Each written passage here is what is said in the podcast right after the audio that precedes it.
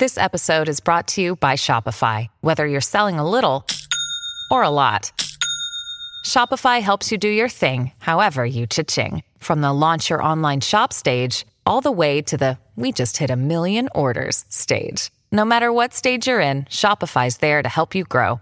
Sign up for a $1 per month trial period at shopify.com slash special offer, all lowercase. That's shopify.com slash special offer. Your brain needs support, and new OLLY Brainy Chews are a delightful way to take care of your cognitive health.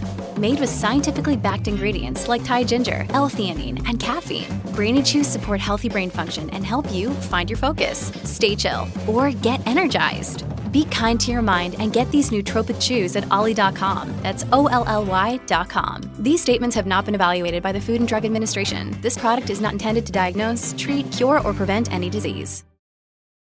When you need mealtime inspiration, it's worth shopping Kroger, where you'll find over 30,000 mouth-watering choices that excite your inner foodie. And no matter what tasty choice you make, you'll enjoy our everyday low prices, plus extra ways to save, like digital coupons worth over $600 each week. You can also save up to $1 off per gallon at the pump with fuel points. More savings and more inspiring flavors make shopping Kroger worth it every time. Kroger, fresh for everyone. Fuel restrictions apply.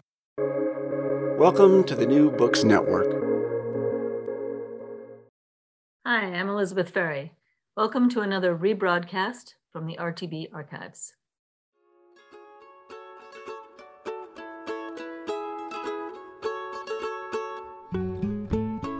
Brandeis University. Welcome to Recall This Book, another installment of our Books in Dark Times series. So I'm John Plotz, and my guest today is David Plotz. David, I didn't even write an introduction for you because how do you begin to introduce the uh, inimitable David Plotz? Uh, I am, let's see, I'm taller than you. Yes. I am. Correct so far.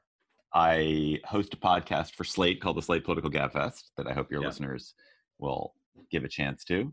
Um, And you've written two fantastic books, plus perhaps also some bad books. I've, written- I've not written two fantastic books. yes, you have. I've written two books. You you blogged One the was Bible good. before One anyone who good. blogged the Bible. You blogged the Bible. That is true. and you wrote an amazing book about sperm banks, which is frequently cited by my many friends who use sperm banks. So, That is good for them. And I was until earlier this month the CEO of a company called Atlas Obscura. yes, It's all about the world's hidden wonders. we love Atlas Obscura. Which nobody, Remarkable. nobody, nobody wants to visit a world's hidden wonder right today, but That's you will. true. Uh, Well, soon. actually, all the world's wonders are hidden at this exact moment. So, all the better reason to go to Atlas Obscura and check out um, wonders that you will never get to visit. Um, all right. So, David, you know, it, it's crazy that I would be sitting here talking with you about your reading because, you know, since we were children, we have known what one another was reading since we shared a bedroom for so long. So, I know all about you and the Laura Ingalls Wilder books. And I think you you were the first person um, in our you were the first child in our house to read Charles Dickens, which I could not bring myself to do. And here I am, a Victorian literature person. Do, am I not right about that? I think you loved Tale of Two Cities when I was a kid. I think I remember that. I don't think that's right. I think our father, Pa, as I like to call him, Yeah, and I read David Copperfield to each other. David Copperfield. very much younger than I remember. I Yeah. think I, we, I was ten, and Uh-huh. I loved it, and it Yeah. stuck with me. And but I don't know why you weren't there. Why you wouldn't be there? Um, You just read in the Well, I- if. I was 13, you know the answer to that. I was just off being a jerk somewhere. You know, I was probably up in my room playing D and D with myself. Um, that is yeah. possible. Uh, I remember a lot of reading alouds. I remember The Hobbit vividly. Um, We did I- Pride and Prejudice aloud. yes. I don't know if you were there for that. Wasn't there a Huck Finn also? Because I did that with my kids, and when I did, I feel like it triggered a memory. I do not remember that. Tom Sawyer. I think it was Tom Sawyer, actually. Have Anyway. I asked you my Huck Finn question? Uh, you did ask me your Huck Finn question, but go ahead. Ask our listeners your Huck Finn question. Here's my question, Huck Finn. Uh, recall this book listeners who are who may know the answer because you're so well read and and follow what's happening. It is my suspicion that Huck Finn has quietly vanished from school curricula and that no one has noticed it or no one has reported on it, but that it is it is And also school auditoria and school stadia. school- yes Yeah. Okay. Condominia. Mhm. Yeah. Okay. So yes, octopi octopi Don't say occupy. That's not okay.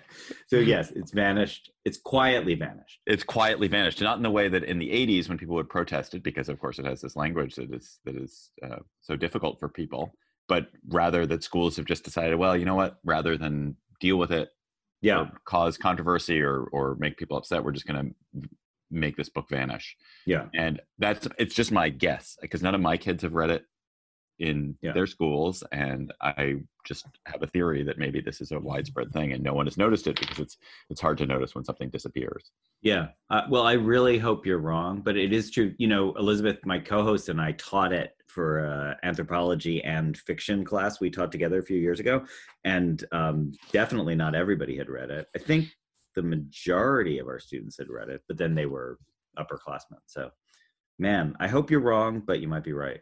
So that's a good one to think about in terms of comfort books. Um, is that the kind of book you're reading now, DP? When you when you're trying to um, de-pandemicize yourself?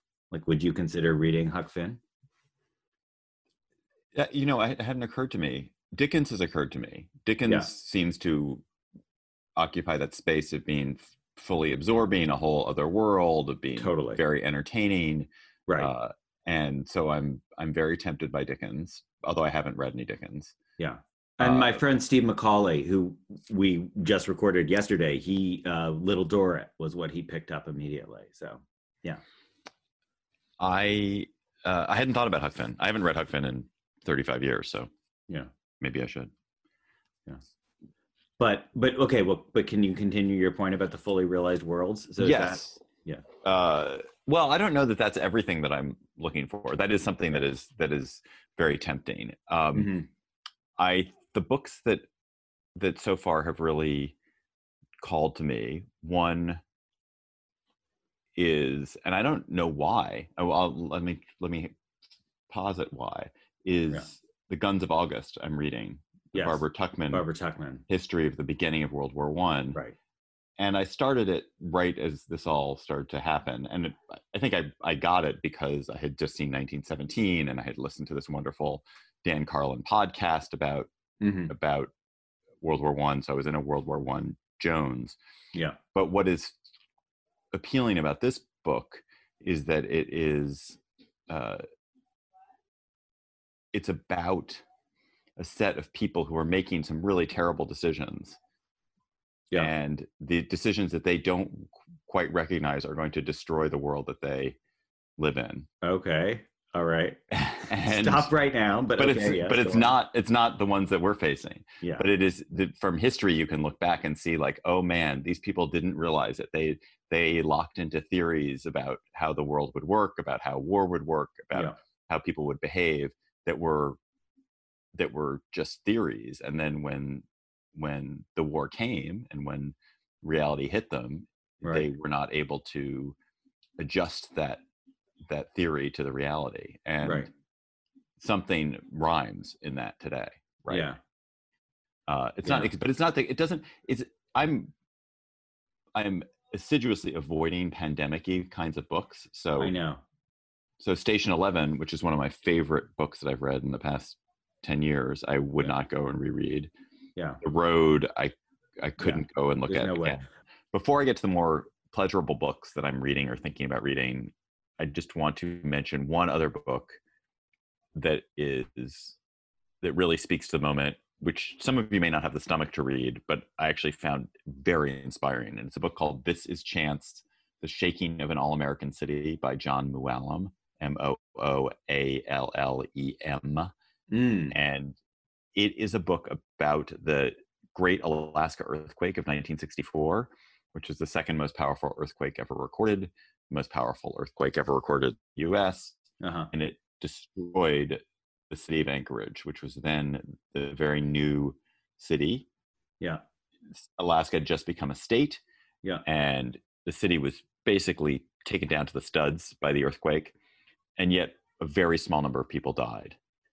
And it's the story of what happened during the earthquake how the people in the city responded, how they self-organized a recovery, uh, and and why they were why they were so able to come together as a community and work together and so uh, take care of each other so well in the period after the disaster.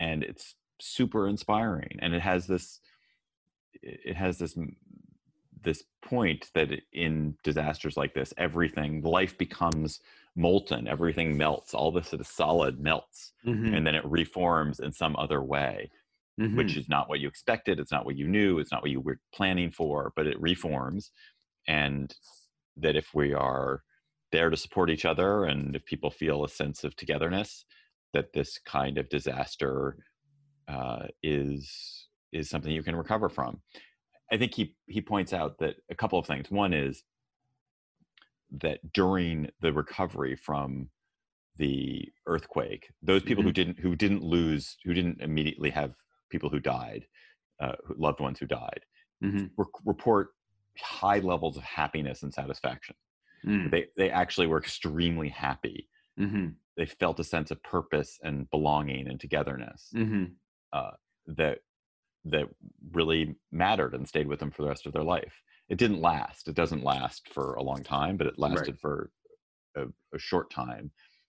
And on the other hand, that pandemics, unlike earthquakes, uh, are distancing. That pandemics separate people because the way you treat them is to get away from other people. Just to get away from them, right? and But but David, also, but follow up on the liquidity point. Was the liquidity just in the moment? Everything could potentially seem new briefly, and then it returned to its old ways, or things actually changed in the city. no things actually change that things crumble they melt or they crumble Yeah. the metaphor varies from time to time and then you rebuild and you rebuild either the metal reforms in some other way when it Right. cools down or you rebuild in some something different. It doesn't it is not the same thing. It is new. You are fully new. You are new you're a new community. You are new people. The way you what you're doing is different. Everyone Right. he writes about in this book their life is fundamentally changed by this earthquake. Right. not necessarily they had different careers or anything like that but that that it is this moment which breaks some set of habits some set of way you live and presents a new opportunity. And for many of people that new opportunity is worse and for many it's Right. much better. And it's it's just different and you just have to accept that. And as a person who is who who's only learning to live with uncertainty now in my life it was really interesting. As somebody who's who's going through a divorce it was i found it very uh, it spoke to me a lot because it is this th- when your fundamental premises have been altered you have to have to live anew in the world and that's what this pandemic is going to do on a grand scale to us too. And so i found this this book has just made me think a lot about it and in and in not in a despairing way in a way that was made me think okay there are possibilities there are ways that's that it's going to make us bring us together make us richer together so let's Right. try to find those ways I love that. I just love the structure of letting people's lives emerge so that you can glimpse them, you know, five years down the road, 10 years down the road. right. You, you and I both love that Isabel Wilkerson book, right? Uh, Warmth of Other Suns. Are you a fan? i that? did not read that Oh my God, I love that so much. I know you I know that Common Ground is like one of your Bibles, but to me, like Warmth of Other Suns is like what if you take Common Ground but you put it on the move. So you know that it's Uh-huh. about three it's about three cities, not one city. Uh-huh. it's not about even about three cities, it's about three migration paths rather than one one world. But Huh, Anyway. maybe i'll read that i, I have Oh my. God, I I love it. It is a, such a it's such an uplifting book um, in terms of thinking. I mean, not because it makes you think, oh, racism in America is uh, easily overcomeable by the migration, but it does make you see that the structural racism of the United States is, you know, absolutely there, has deep historical roots, and then has been continued in lots of ways. But also, there have been moments of of melting. You know, moments where people could actually move themselves and control their own destinies, make economic and vocational and educational and kind of existential choices that change their lives. um, for the better. So yeah. Huh. All right. I, I'm sure it's on my shelf here. I'm looking around for it on my shelf. Yeah. It just look for a book that would hurt you if it fell on your foot because it's an investment. Uh, it's like 950 pages, but Oh, maybe that's why I didn't read it. yeah, that that could well be. And you really need that because it's symphonic. Oh, there it is. I now found it. I started Yeah. looking for thick books. It's right. It is right ahead of me. Straight ahead. Okay. it is pretty thick. Oh my god. Oh my god. I would love that is a book. That is a comfort book actually. I think I would re- I think I would reread that right now if I had it sitting on my bookshelf. Um okay, so go ahead. You were going to go to, towards uh you you were heading towards more entertaining pastures, I think. Where? Well, it was what I'm going to read for for pleasure. yeah. What I'm going to read for joy. Yeah. Uh, one. I'm sure I'm going to read some Austen. I'm sure I'm going to read. Yeah. Emma or Sense and Sensibility. Okay. Yep. And you're going to watch Sanditon. I will watch Sanditon. Uh, We haven't. We're not talking about TV. I, I Okay, give yeah, so no, many we're TV examples. Everyone else is talking about TV. Okay, fair We're enough. called You're this right. book. You're right. Not, We'll call not this stream TV. this show. Fine. Okay. I I'm ashamed to say this, but I might reread Harry Potter Oh wow. Yeah. because it is so comforting. It's a fully again, it's this Yeah. full world. I know it's going to come out great in the end. Yeah. Makes me happy. It's very familiar. It is quick. It is not going to tax my brain, Yeah. and it just is pleasure. And I don't. I've I've I've spent enough time marinating. The other books I would read in that vein, which are much better, of course, are the Pullman books. Yeah. his Dark Materials, and I've just spent enough time with them recently that I don't want to read them again. All right. So I wouldn't do that. And the the Narnia books aren't. I don't like very much. And Oh really? Hmm. Hmm. Oh yeah, and you don't find Lord of the Rings comforting the way I do. I don't find Lord of the Rings comforting. I find Lord of the Rings thick and boring, Yeah. and I would make me fall asleep. But Uh, here's the funny thing, David. So, like, the th- one theme that has already emerged in these conversations is the difference. i i- everyone seems to agree that you need something like knotty and dense and complicated that will draw you in and you know keep your mind at work, like a really good Sudoku, you know that Mhm. equivalent.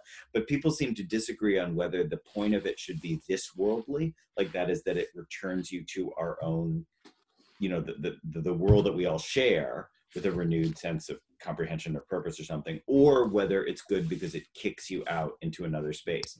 But it seems like actually you're trying to have it both ways, right? Because you like Guns of August because it makes you, you know, dwell in this world in a different way, but Mhm. you're but you're also pushing Harry Potter because it it whatever. It's an out it's an off ramp. Yes, Um I'm also looking at a book which now that I'm looking at, it, I may reread because I found it. It is one of my favorite books, and it's so absorbing. Which is The Killer Angels by Michael Shaara. Oh my God, that's such a great book. Yeah. Yeah. So why is that? So tell me why you would reread that now. So so tell people it's about get the Battle of Gettysburg day It's by about day. the Battle of Gettysburg, uh, told from the perspective of some of the key players. So, Yes. uh, uh, from Robert E. Lee, his Yes. his second in command, um, uh, Longstreet, James Mm-hmm. Longstreet, uh, a, a Union major colonel named Joshua Chamberlain. Chamberlain. Didn't he become a couple of president of. Bowdoin Buford. College or something? He became president of Bowdoin College. Yes, Yeah. he did. And it is it's just a very intimate moment by moment account of this Yep. battle, which is this Yep. critical battle in American history, Yeah. and they these small decisions that people made that that shaped the course of the battle. And it's it's uh, it takes this thing that we know on a grand scale and makes it extremely human, extremely Yeah. particular. Yeah. So um, we used it when we went to when we did our uh, history driving tour with our kids when they were very little. We used it. Uh, I mean, I don't think I had the book with me, but we used it at Little Round Top to reenact the Yes. bayonet charge down Little Round Top. Yes. And I remember our kids just screaming down the hill with fixed bayonets, you know, with no, you know, they'd run out of bullets, but they decided to charge the Confederates instead. And that's the moment that turns the tide. Did they did they win? Did it Uh, yeah, Lenny and Daria. Yeah, they won. Yeah, they did. All the all Maybe you'll become president of Bowdoin one day. Maybe Yeah. that's your destiny. I don't know. I think I would. I would. uh Yeah, you've set us something to aspire to. Um, okay, well, DP, as usual, I've learned um, a thousand and one things from talking to you. So thank you. This is amazing. Um, I will. Oh, let me just read the credits really quickly. I will say, recall this book is hosted by John Plotz and usually Elizabeth Ferry, with music by Eric Cheslow and Barbara Cassidy, uh, sound editing by Claire Ogden, website design and social media by Kaliska Ross. As you know, we always want to hear from you, and especially now because we want to hear about your books in dark times. So please um, tweet at us or email us or contact us in any number of ways. And also, please do, if you enjoyed this episode, forward it to others and uh, write a review on or rate us on iTunes, Stitcher, or wherever you get your podcasts. And check out our other books in dark times conversations with Alex Starr, Carlo Rotella, me and Elizabeth Ferry, and I think others to come. Thank you. thank you so much, David. It was a, it was a joy as always. Uh, thank you, Dr. Plotz, Professor Plotz. you mean future president of Bowdoin Plotz? Is that what you mean? Yes. Um, all right. Uh, to all of you, farewell.